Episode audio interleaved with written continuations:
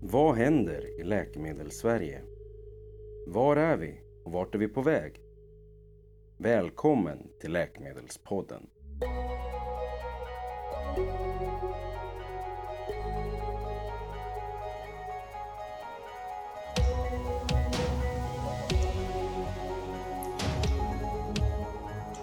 I dagens avsnitt av Läkemedelspodden, den första delen av vår intervjuserie med de nominerade till priset för bästa patientinformation.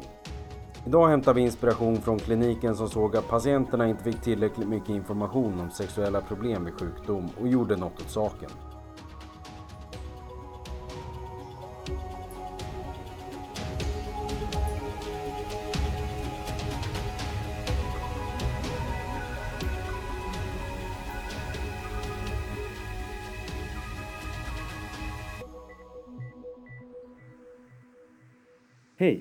Mitt namn är Jesper Essius. Jag är läkare och sitter i styrelsen för Apotekarsocietetens sektion för läkemedelsinformation. I dagens avsnitt av Läkemedelspodden pratar jag med Maria Segertoft, undersköterska och idétransportör i Västra Götalandsregionen. Hon är en av de som står bakom en patientbroschyr om sexuella problem vid urologisk sjukdom och behandling, som i år nominerades till priset för bästa patientinformation från Apotekarsocieteten. Det här är första året som det här priset delas ut och är en utveckling av det tidigare priset för bästa bipacksedel. I Läkemedelspodden kommer vi i varsitt avsnitt att träffa de som nominerats. De här avsnitten är kanske lite annorlunda jämfört med övriga avsnitt. De kommer inte att gå in lika mycket på hårda fakta utan här vill vi lyfta goda exempel och hämta inspiration kring hur och vad man kan göra för att förbättra patientinformationen i sin vardag eller verksamhet. Och först ut med det här, det är alltså Maria Segertoft från Sahlgrenska universitetssjukhuset.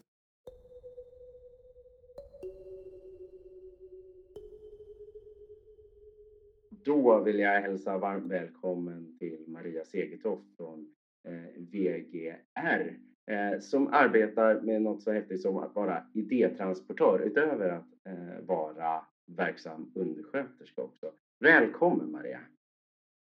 Tack så mycket Jesper. Ja, Maria Segertoft heter jag och eh, jobbar eh, på urologen som undersköterska på Sahlgrenska universitetssjukhuset. Eh, jag jobbar också då, som du nämnde Jesper, eh, som idétransportör på innovationsplattformen VGR. Eh, där är min roll som idétransportör främst att främja Eh, innovationer i VGR och stötta då medarbetare i min, min främsta uppgift. Så som idétransportör då så är jag ju ute och marknadsför innovationsplattformen. Eh, jag har också då ett eh, första möte med idégivarna när de har skickat in sin idé till eh, innovationsplattformen. Eh, jag hjälper dem och stöttar dem och driver deras process framåt.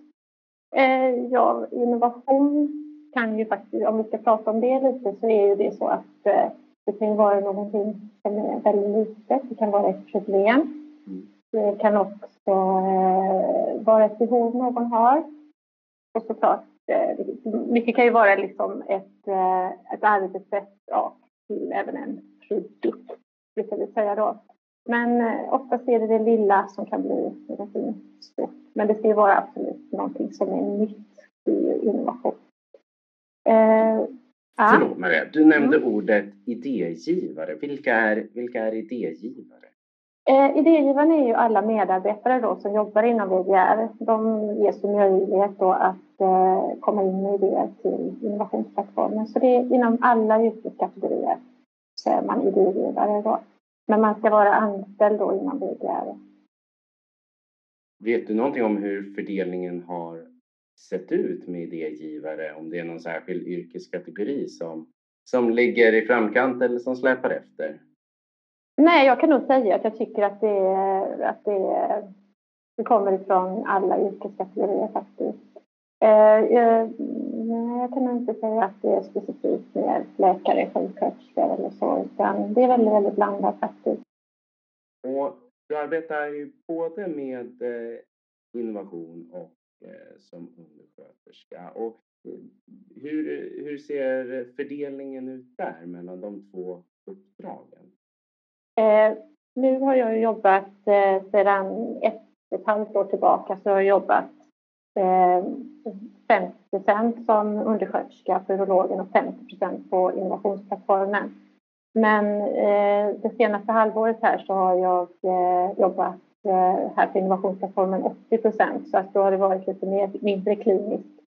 Då har det varit 20 eh, eh, som undersköterska på urologen. För jag är också i ett projekt där jag jobbar med att se om vi kan eh, ta tillvara innovationer från patienter. Jag jobbar med det under det här året då, som projektsamordnare så jag har ännu ett uppdrag. Spännande. Så då kommer det alltså tillkomma en, en till grupp som idégivare framöver? Absolut. Det hoppas vi på att det ska bli implementerat här i vår verksamhet. Att vi fortsätter att kunna ta tillvara på eh, patienters innovationer. Vad roligt. Det, det, känns som en outnyttjad resurs på, på många plan i sjukvården och det ligger väl helt i linje med en utveckling mot en mer delaktig och informerad eh, patient. Det låter som ett jättespännande projekt. Absolut. Men det ser, det ser vi.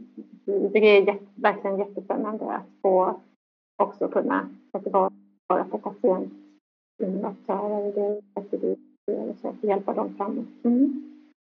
Och nu när vi har glidit in lite på den informerade patienten, då, då hamnar vi osökt i det här som ni faktiskt blev nominerade för till priset för bästa patientinformation i år, nämligen en patientbroschyr som du har varit med och tagit fram. Du kan väl berätta lite om den?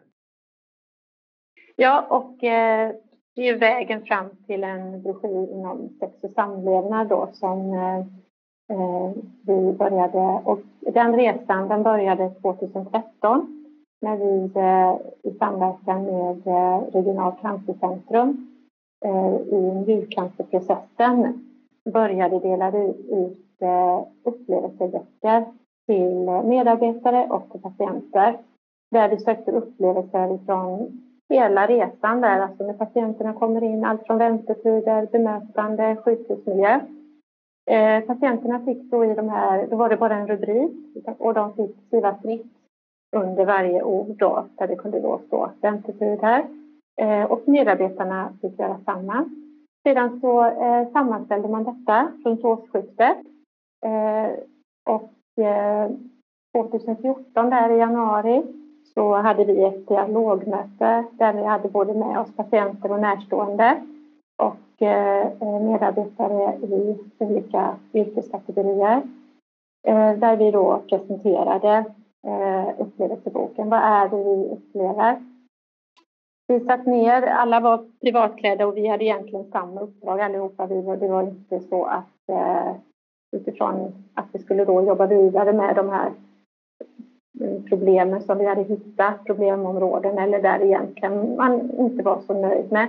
Så, eh, eh, eh, så hade vi alla liksom samma roll i detta. Vi eh, försökte strukturera upp problemen. Vad var det vi såg då? Eh, utifrån det då så framkom det då eh, fyra områden där vi bestämde oss för att jobba vidare med då. Och det var så vi kom in till sexualiteten. Det var ett av eh, de här problemområdena. Okay. Vad var det för problem ni hade sett med, med det då? Det var att eh, frågan aldrig lyftes. Man pratade inte om det.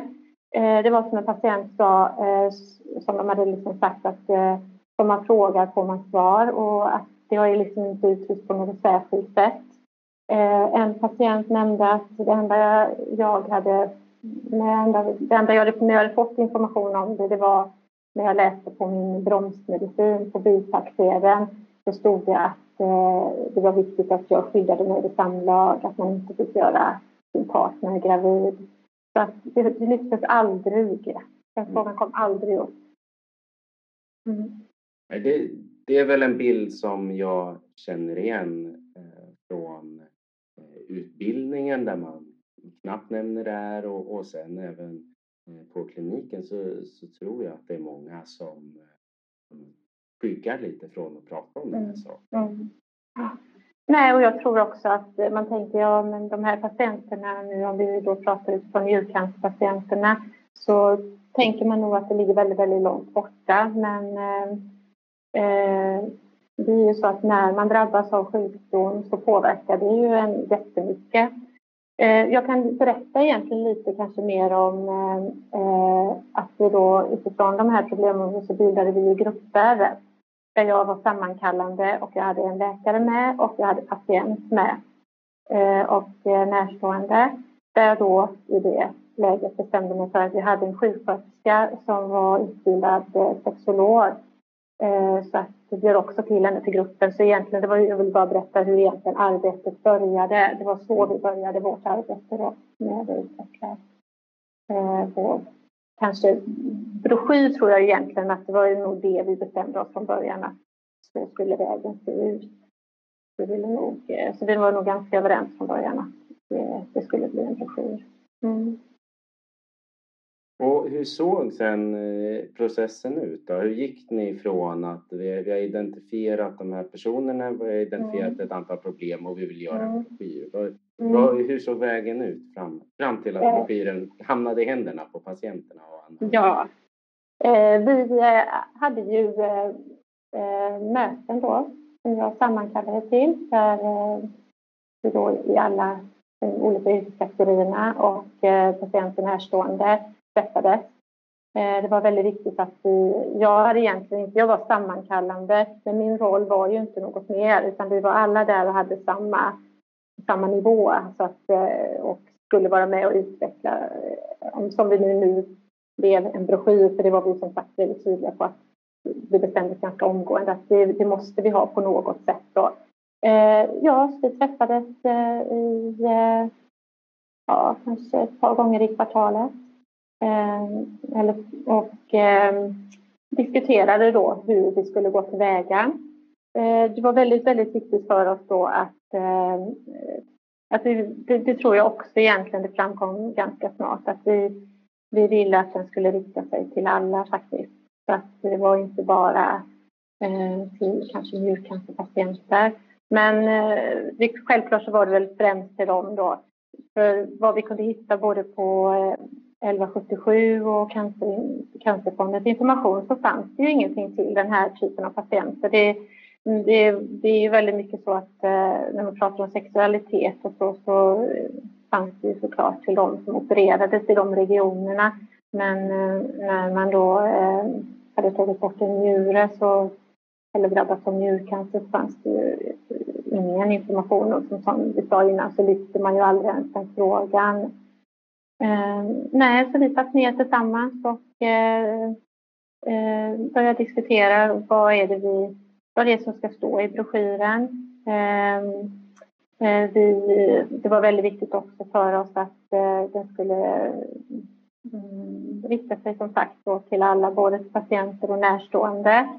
Eh, Fotot också som vi sedan mera bestämde för att ha på den var det viktigt att det skulle vara könsneutralt. Ehm, för att inte exkludera någon. Det var väldigt, väldigt viktigt för oss då. Eh, ja, att språket skulle vara väldigt eh, lättfattligt, lättförståeligt. Att man skulle förstå att det inte skulle, det skulle vara eh, att vi i vården, vi, man ska inte vara rädda för att liksom lyfta frågan till oss då, utan eh, vi var. Vi ville öppna upp för dem så att de verkligen skulle känna att vi, jag kan lyfta frågan. Den, vi, vi, och att, ja, som man säga, det, det var väldigt viktigt att ha det i texten. Du sa att det, den vänder sig till alla. Är det då alla urologpatienter eller vilka är det som inkluderas i det här? Ja, eh, alla, på, eh, alla urologpatienter det är det ju sen som vi har börjat, som vi började. Men vi, i en framtid så har vi ju, önskar vi ju nu att, eh, att den ska eh, komma ut till eh, alla patienter. Men vi döpte ju broschyren att den heter Sex och samlevnad vid sjukdom och efter operation. Och eh, så eh, absolut, jag tänker att det är fantastiskt om den skulle komma ut. Jag tror att det här, det, det finns väldigt få broschyrer liksom inom det här området vad vi har sett då. Så ja. I den här processen, då, hur, hur såg patientens roll ut? Eh, patienten hade ju en väldigt, väldigt stor roll eh, i utvecklandet av den här broschyren. Eh, för eh, det den tryckte på väldigt, väldigt mycket då, det var ju eh, det här fotot då på broschyren att det skulle vara könsneutralt. Eh, vi hittade faktiskt ingen bild egentligen som eh, eh, av de bilderna man får använda sig av i våra, det här på SU VGR. Så patienten tog rollen där och eh, blev fotad faktiskt med sin fru. Ett jättefint foto där man då håller varandra i handen där man inte kan se. Den är väldigt könsneutral foto så att den är jättefin. Eh, språket också var patienten eh, en, ett väldigt, väldigt stort ansvar till utformningen av den eh, och det blev väldigt, väldigt bra. Eh, sedan var det också väldigt, väldigt viktigt för patienten att den skulle få stå med namn eh, och det fick vi också faktiskt igenom. Eh, så att patienten står också under på att han har varit en del av det här arbetet.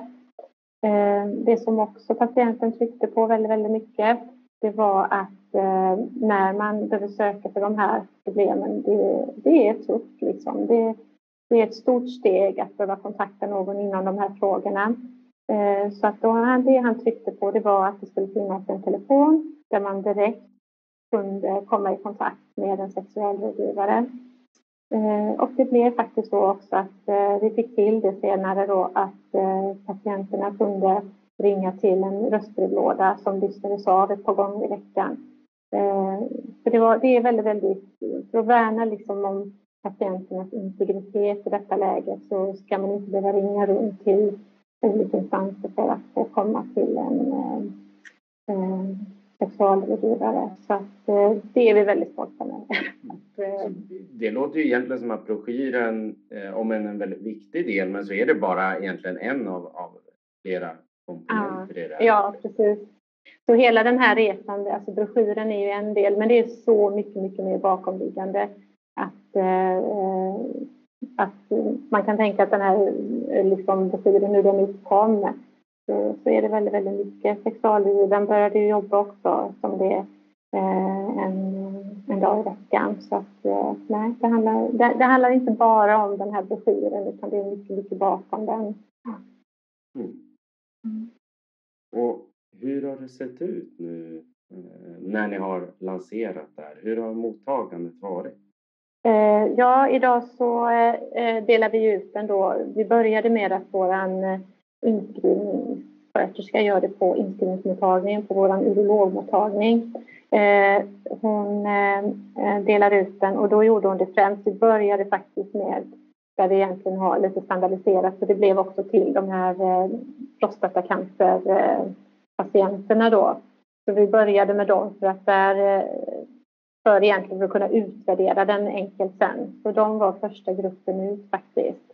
Sen så eh, utvärderade vi det eh, eh, efter sex månader Eh, och då tillfrågades 15 patienter och de fick fem frågor eh, och de var faktiskt väldigt, väldigt nöjda och de kände sig stärkta. Liksom, att de, eh, och de såg väldigt framåt också att de hade möjlighet att få mm, lyfta de här frågorna.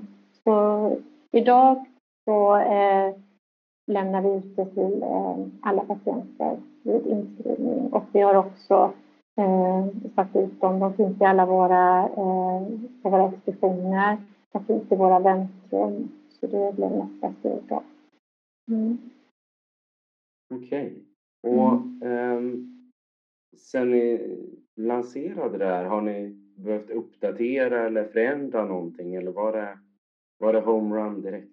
Eh, ja, men det var faktiskt... Eh, vi har inte eh, ändrat så mycket utan eh, eh, vi har... Eh, nej, vi har nog bara filat på vår baksida lite så att man kan till 1177 där tydliggjort det lite att man kan genom 1177 komma i kontakt med sexualrådgivare, komma in den vägen då. Så att nej, vi har inte förändrat någonting i den faktiskt. Utan man har varit nöjd. Man har inte haft några invändningar utifrån hur den blev formulerad eller eh, så, så att, nej, vi har inte ändrat på den. nej. Men du pratade lite om framtiden, att eh, mm. ni vill mm. att ännu fler ska kunna mm. få ta del av det här. Och hur, hur ser framtiden ut för projektet? Då? Eh, ja, vi tänker ju eh, att eh, vi vill sprida vår broschyr i regionen då. Och då har vi ju tänkt till, det, det ju, vi, vi börjar ju då med de andra urologiverksamheterna runt i regionen och till eh, så att eh, vi kommer träffa här nu i januari så kommer vi prata för blåscancerpatienter. Sen så önskar vi då att eh, eh, den ska finnas på webben, ett eh, eh webbdokument där och att då vi också eh, tänker ha den på flera språk, för det har vi inte idag. Idag är det bara eh, på svenska. Så det är väl vårt nästa steg då. Mm, så, ja. Mm. Och om du tänker tillbaka på den här processen då, är det någonting du känner att nej, men det här, det borde man eh, ta med sig till, till andra projekt eller åt mm. andra hållet? Nej, men det här skulle vi kanske ha förändrat eh, från dag ett om vi, om vi visste det vi vet idag? Jag tycker ju att eh, om vi ska prata utifrån hur vi började vårt arbete med den här upplevelseboken så tycker jag det är väldigt fantastiskt bra. För vi, vi i vården ofta, vi delar ut enkäter som är väldigt ledande. Vi ställer frågor och så får vi svar. Men det här med den här upplevelseboken där vi söker upplevelser från hela processen eller hela egentligen vad patienterna möter när de kommer så öppnar det upp så mycket, mycket mer. Så det tycker jag att alla ska göra. Och där ser vi också att vi tror i vården att vi är väldigt, väldigt bra inom vissa områden och att vi är sämre inom andra. Och eh, som medarbetare då, och sen då när vi då ser utifrån vad patienterna tyckte inom samma, de här rubrikerna då, säg sjukhusmiljön, så kan vi se att men det skiljer jättemycket. Alltså vi, vi är bra på andra saker som vi kanske inte trodde vi var så bra på och tvärtom då. Så att jag tycker att det här är eh, utifrån den här metoden att eh, dela ut eh, en upplevelsebok var fantastiskt bra. Mm. Det konceptet, är det någonting som ni har tagit fram själva eller är det någonting som, som finns etablerat, upplevelsebok? Eh, det gjorde vi ju tillsammans med Regional cancercentrum och de använde sig av en metod som heter Tänk om i fyra steg. Och eh, det är en sån här erfarenhetsbaserad verksamhetsutveckling som gör det möjligt att ta tillvara patientens och personalens erfarenheter. Så är själva översättningen på den. Så det man gör är att fånga, förstå, förbättra och förnya då och det är ju, eh, syftet var ju att öka då, eller patienttillfredsställelse och typ patientsäkerhet och så heter den metoden. Så, eh, men Regionalt cancercentrum, sen hur de, eh, om de har använt detta tidigare, det kan jag inte svara på så. Men, eh, men i cancerprocessen så jag tycker att det var ett eh, väldigt, väldigt bra sätt att jobba framåt. Mm.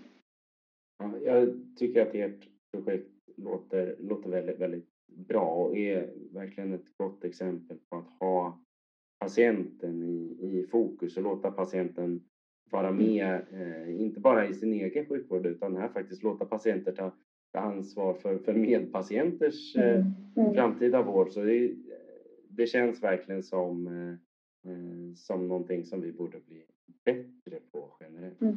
mm. Men jag tycker, som jag sa innan också, så är det ju inte bara en, en broschyr utan det är så mycket bakomliggande. Och jag tycker också att det här att få jobba så nära patienter, det har varit helt fantastiskt. Eh, och de här, eh, och även närstående då, att eh, man får höra deras tankar och upplevelser. Det har gett mig så oerhört mycket och jag kan känna att det är kanske är svårt att sätta ord på det men det har berikat mig väldigt, väldigt mycket faktiskt. Som jag har med mig väldigt, väldigt mycket. Och, eh, ja, det, det, är starkt liksom. De här eh, personerna har ju varit så engagerade i, när de ändå har varit så väldigt, väldigt svårt sjuka i sin cancer. Eh, och det är väldigt, väldigt speciellt. Så att, eh, en av killarna han fick ju i alla fall eh, veta att broschyren hade börjat delas ut och var klar och så. Men han finns ju tyvärr inte med idag. Så att, jag ser ju det, det är hans livsverk blev faktiskt någonting. Det här med nutrition, det blev någonting väldigt, väldigt bra. Så, eh. Någonting som han också fick uh, lämna, lämna efter uh, sig och, och föra vidare. Mm, så det är, eh, ja, det är väldigt fint. Mm. Ja, men jättestort tack Maria för att du delade med dig både av, eh, av dina erfarenheter från det här men också den eh, fina men ganska sorgliga, eh, sorgliga avslutningen på, eh, på den här resan eh, som bara är liksom ett mellanstopp på, på vägen mm. Eh, mm. vidare ut till att nå ännu fler patienter. Ja, absolut. Mm. Tack så önskar er lycka till med, med det arbetet eh, och så, så hoppas jag se mer och inspireras ännu mer av ert arbete. Tack så jättemycket.